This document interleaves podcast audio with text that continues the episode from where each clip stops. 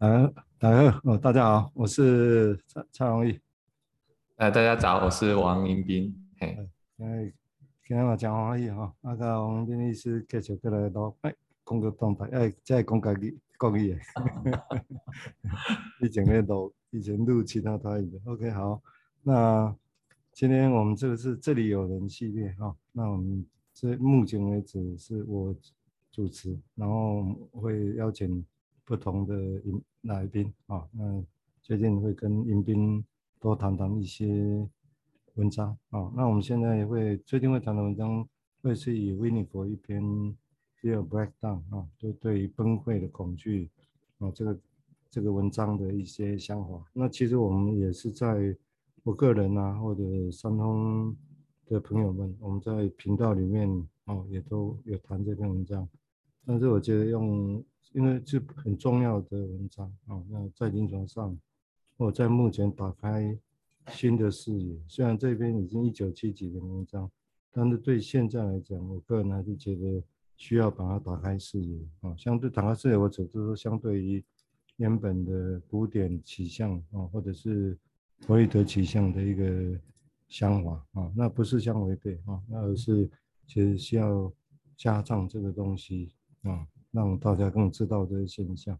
哦，那那我们的观察上，大大家的理解有，但是因为它不是那么容易，所以需要用各种方式来谈它，啊，这是我们会谈整个一直在推介维尼佛这个人给台湾社会认识的一个重要的原因，因为他现在还很有他的当代性，哦，他描绘的这些情境，哦，以及他的想法。但因为他的想法本身是比较诗意比较重的，就会很多的直觉性跟有时候会跳跃性哦，那的确是需要新的一些解读啦，或者也不是说新的解读，是要用重点是就如同他写当初曾写信给他的老师克莱因一样，就是说他他期待的是说要有用自后面的人要用自己的语言去重新消化前面的人的。的东西啊，所以重点是要有自己的语言去描绘它啊，我想这个是很很重要的事情啊。我们也其实实质上也在做这个事情。那我先再简要再简要介绍这一。那对崩溃的恐惧，当然什么是崩溃，什么是什么是恐惧啊？这个其实在理论上，在分析史上也有不一样的。一个想法哈，那这篇文章我想大要来讲，要其他主要是要讲一个一个很早期生命很早期，应该生命前几个月的生命经验啊，但那时候的经验是因为 ego 人的自我还没有能力去记得跟经验它，但是但是当然还是会有影响，对不对？哦，还是有一些可能的创伤，那这些创伤他认为可能后来会用各种形式的样子是崩，所谓崩溃。但因为这个字眼很广泛，它也会说明哦，这是日常用语很广泛。那里面那整个档案里面也会涉及到的，它主要要描绘的一些所谓的原始的苦痛这个事情啊啊，这个是什么啊？这其实也很重要。这个几乎是把弗洛伊德在讲原始性、原始性这个字眼啊，primary、primer 啊，primitive 这几个字眼，他就深入去探索这个这个世界啊，以及这个在这个相关性。原始的苦痛，那经验底下会呈现哪些现象？哦，那哪些现象？嗯，尤其是为什么长痛都会让治疗变得无效啊？让要帮忙他的人变得没有用啊？哦，或者一些害怕死的经验到底是什么？空虚是什么？哦，还有一个人为什么觉得常常会觉得自己不存在啊？好像要觉得自己没有存在感的感觉，这到底是什么？那当然有不同的理论会讲这个事情啊。啊，我觉得他的论点。这的确讲的把路推到很深远的地方。好，那我们现在请迎宾来做表达他的一个想法啊，谢谢。好，谢谢蔡医师的那个介绍哈。呃，这篇文章谈了几次哈，今天我想要谈一个他呃他提到了这个崩溃哈，breakdown 这件事情，他其实有一段话在说，呃，我们会。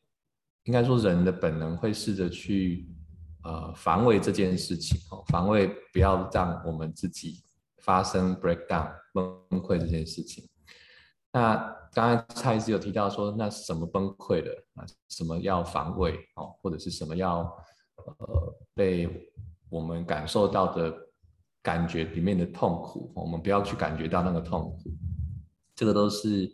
重新要再去界定的一个名词的一个范围。然后它里面特别提到，这个其实是我们要处理的那个防卫组织里面的基础，有一个叫做无法思考的一个样貌了。就是那些事情，我们虽然讲事情，哈，好像我们开始在想那个事情，但其实那些事那些事情是我们没有办法用我们现在的想法去想得到的事情。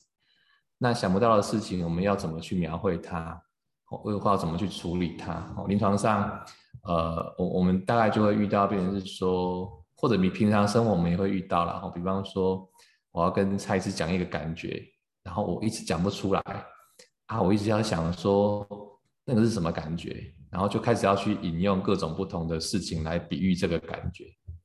啊，朋友之间我们也会这样嘛，我们到哪里去玩，或者哇，我的脚好痛，受伤了，好痛，好痛，好痛，要要形容多痛哦，这件事情。平常我们会形容得出来，就是像针刺一样啊，或者像刀割一样啊，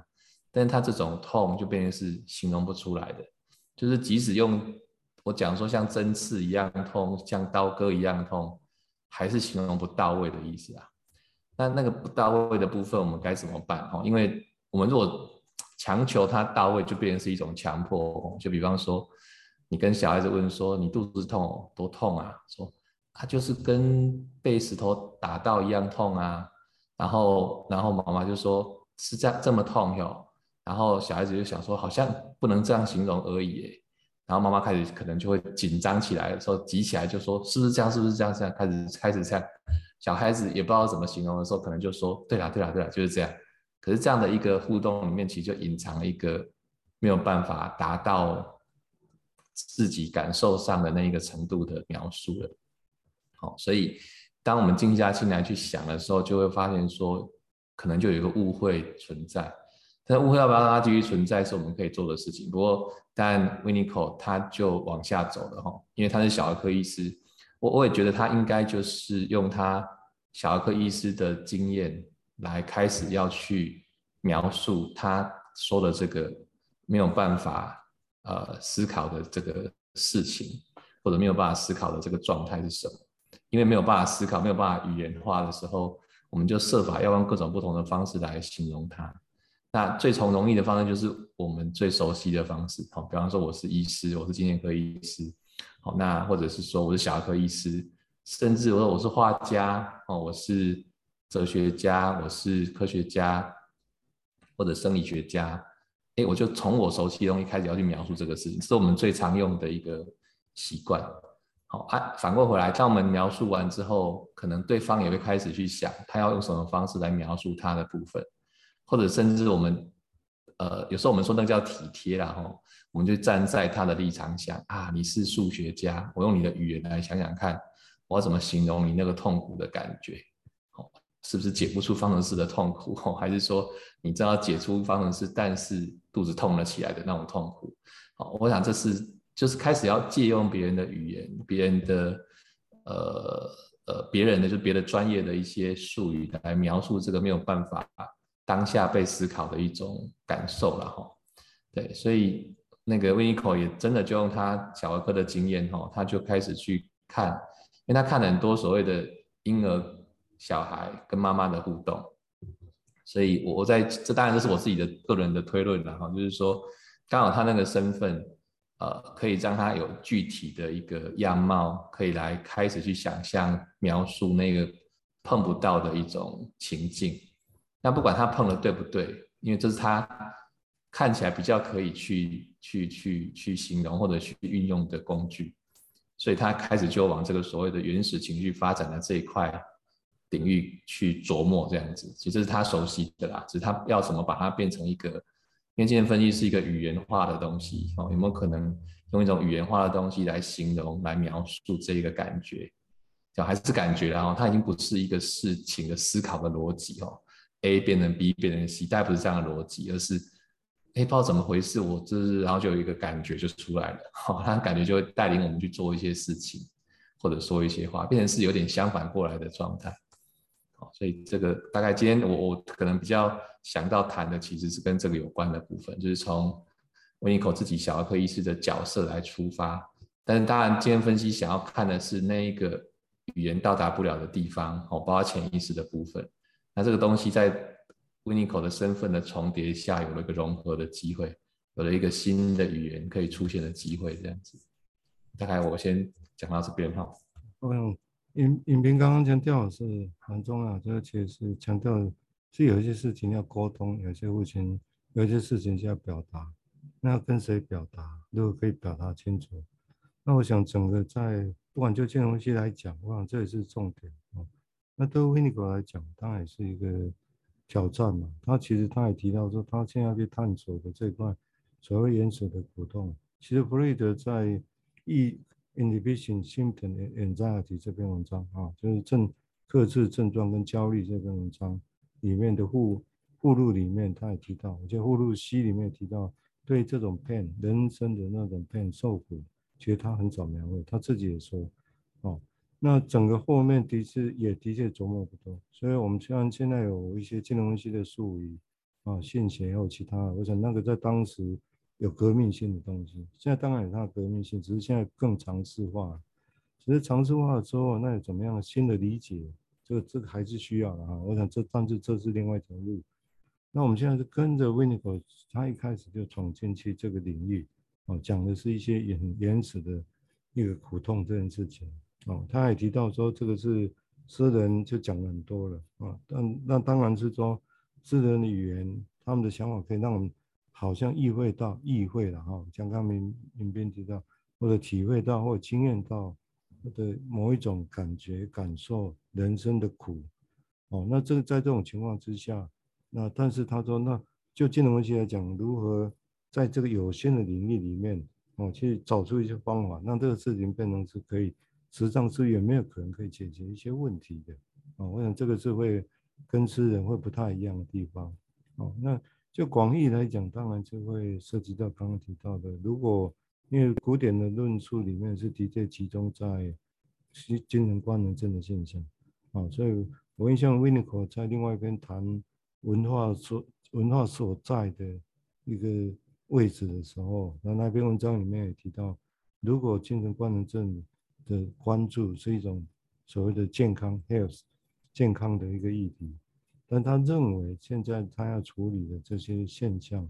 哦，涉及这种很原本的生死，但是他又不想用本生死本能这样的话这么快的来代表，好像知道这些事情。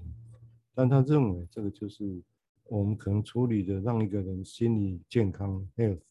但是我们可能还是不知道 what's life 生命到底是什么，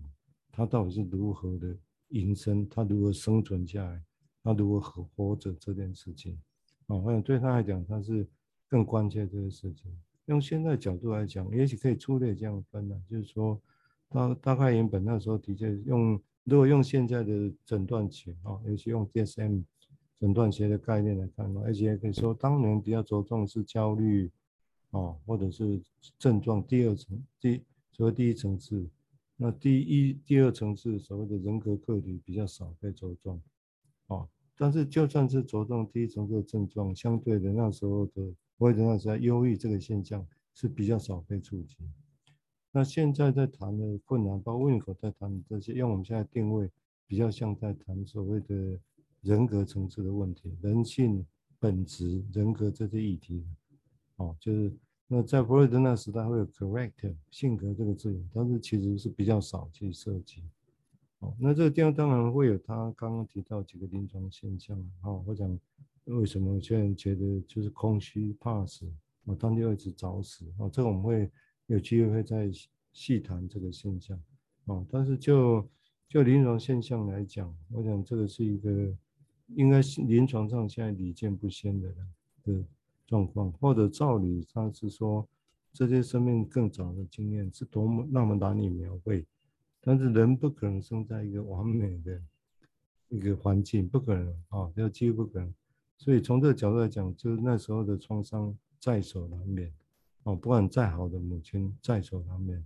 那我们要看的是说，那当然也许大部分人幸运的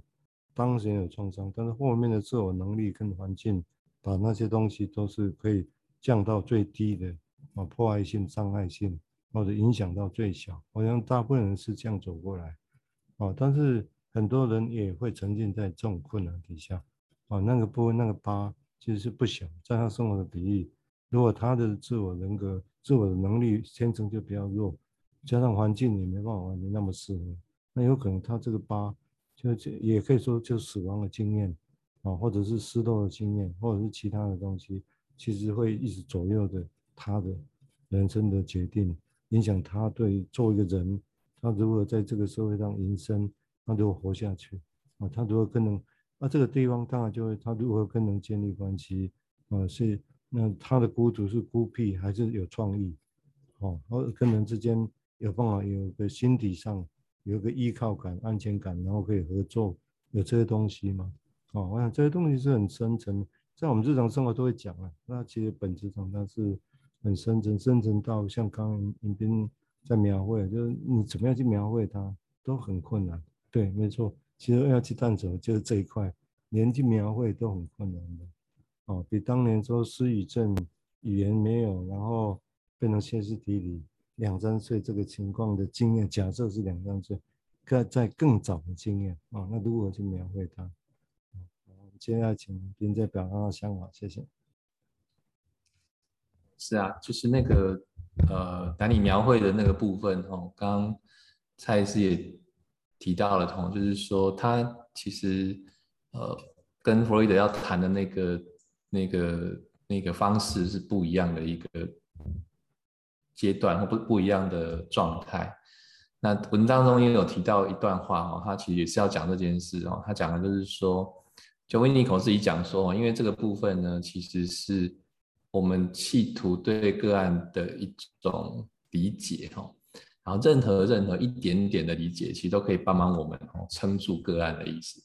那那个一点一点一点点，可能就是很少很少的意思。说我们有时候。在临床上跟个案对话，或者朋友之间对话，哈，有时候他会说：“我知道很多人都不懂我，可是只要有人懂我一点点，我就满足了。”类似这种概念，哈。那在那之前，当然就是各说各话，但是那个各说各话的目的，就是希望可以找到对频的一个的的的一个空间，或者对频的一个频道，可以开始一点一点的切入这样子，哈。那所以他也这边提到说，他讲的潜意识，哈，就是。呃，这是维尼口了哈。他说他讲的潜意识呢，他不完全是跟弗洛伊德当年讲的那个精神官能症哈那种被啊潜意哈被 repressed 的一种潜意识的概念，他也不是那种弗洛伊德也讲，因为他是从那个神经生理学那边来谈一些所谓的呃精神官能症的症状哈。他说他也不是要谈那个东西。虽然都可能有一些重叠，但是他不完全是要谈那个东西。他一说也不是荣格的东西，哈，荣格谈的就是，呃，他这边引用的是说，所有在有点像是人跟世界的一个一个一个互动里面，有一些洞穴里面发生的事情哦，还没有被发现，哦，或者它是一个集体潜意识的概念在里面，哦，就等于一个人跟这个世界万物的关系的这种潜意识，也不是要谈这个，他要谈的其实就是。一个人哈，一个个体跟一个妈妈发生内在精神现实之间交换的一个过程，这样子。那这个就就是他的专业嘛，哈，就小儿科，看到的就是小朋友妈妈带着小朋友来，让小朋友给医生看，是这样的一个组合，这是他熟悉的东西。他要换这个方式来谈他看到的这个所谓的潜意识的部分。好，所以你就看到说，弗洛伊德谈的是一个人。啊，我们大概这样分了哈。荣格谈的是人跟这个世界，那维尼口谈的是人跟妈妈，哦，就是这一组人，哦，就就变成是一个，呃，有人把它说就叫客体关系吧，哈，就是一个客体关系的的一个概念这样子，哦，当然，呃，历史定位是不是谈维尼口是客体关系的开始？当然不是，哦，但是这个东西它确实让它存在在他描述的世界里面。那他谈到的是什么？就是说这个世界。自我没有办法整合，没有办还没有办法整合到可以去思考或者涵容他周遭遇到的事情。也就是说，我存在了，可是我还没有办法去吸收消化我接触到世界的东西，包括妈妈这样子的这个状态。哦，就是我没有办法思考，我没有办法语言化，我只是感受存着，就存档而已，但是还没有组织起来，可以运作什么事情。我就是被动的储存、储存、储存这样子，比较像是这种概念。然后，那因为还没有办法往外去判断，或者是这个取舍，所以这些东西一直存着、存着、存着的时候，到有一天。呃，什么时候那个情绪感觉，或者是一种比较整合性的意识的东西可以进来整理它，那这个就是那个 Winnico 要描述的一个过程。那所谓描述，也是他从那些感受，从那些实际上的经验里面去收集起来之后，要把它转成一种情绪的表现跟一种语言的表现的一个过程，这样子。那就回到刚刚蔡医师在讲的那个。先分析推到比较原始，到底健康的人是怎么长大的这件事情，然后就我们如果先有一个脉络或者有一个蓝图在那边的时候，我们用那个再去对照所谓的病态的状态的时候，可能就会有一个参考点。好，那个就是我们现在讲的大数据，然后我们很多大数据其实在看的是很基本的东西，那于是有些小东西我们就用大数据去对照，这样子，哦，就变成不是呃不会以偏概全的意思了，哈，这个是。呃，为什么要推到最基础或者最健康、最正常的状态？有时候是这样的一个目的。这样，好，大家也是先联想到这边。好，对，因为对 breakdown，如迎宾刚刚提到，就 breakdown 这个字眼，可以从一般的崩解、情绪崩溃到分崩离析，有很多的可能性在里头。哦，所以这个其实影响会蛮大。这个论论点讲出来没有没有没有马上解决问题。但至少如他讲的，他是把这个问题先用他的方式把它点出来，大家去看这个问题。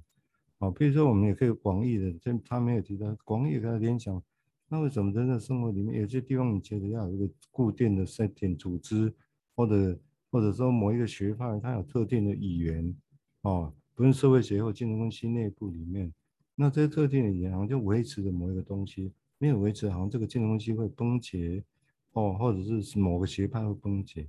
哦，所以这个东西潜在好像有它的功能性，但是背后本身又有多少让它描绘这种潜在的这种生命原始之初的那种怕崩解、怕分崩离析这种经验在影响。哦，所以其实如果细看，这还有很多可以想象的地方。哦，好，那感谢各位的收听哦，那也谢谢迎宾的一起来录影谈这个事情哦，嗯。这议题我们还会继续讲哦，因为这是一个相当重要的一个主题。好，那我们今天就先到这个地方，谢谢。好，谢谢蔡医师，谢谢。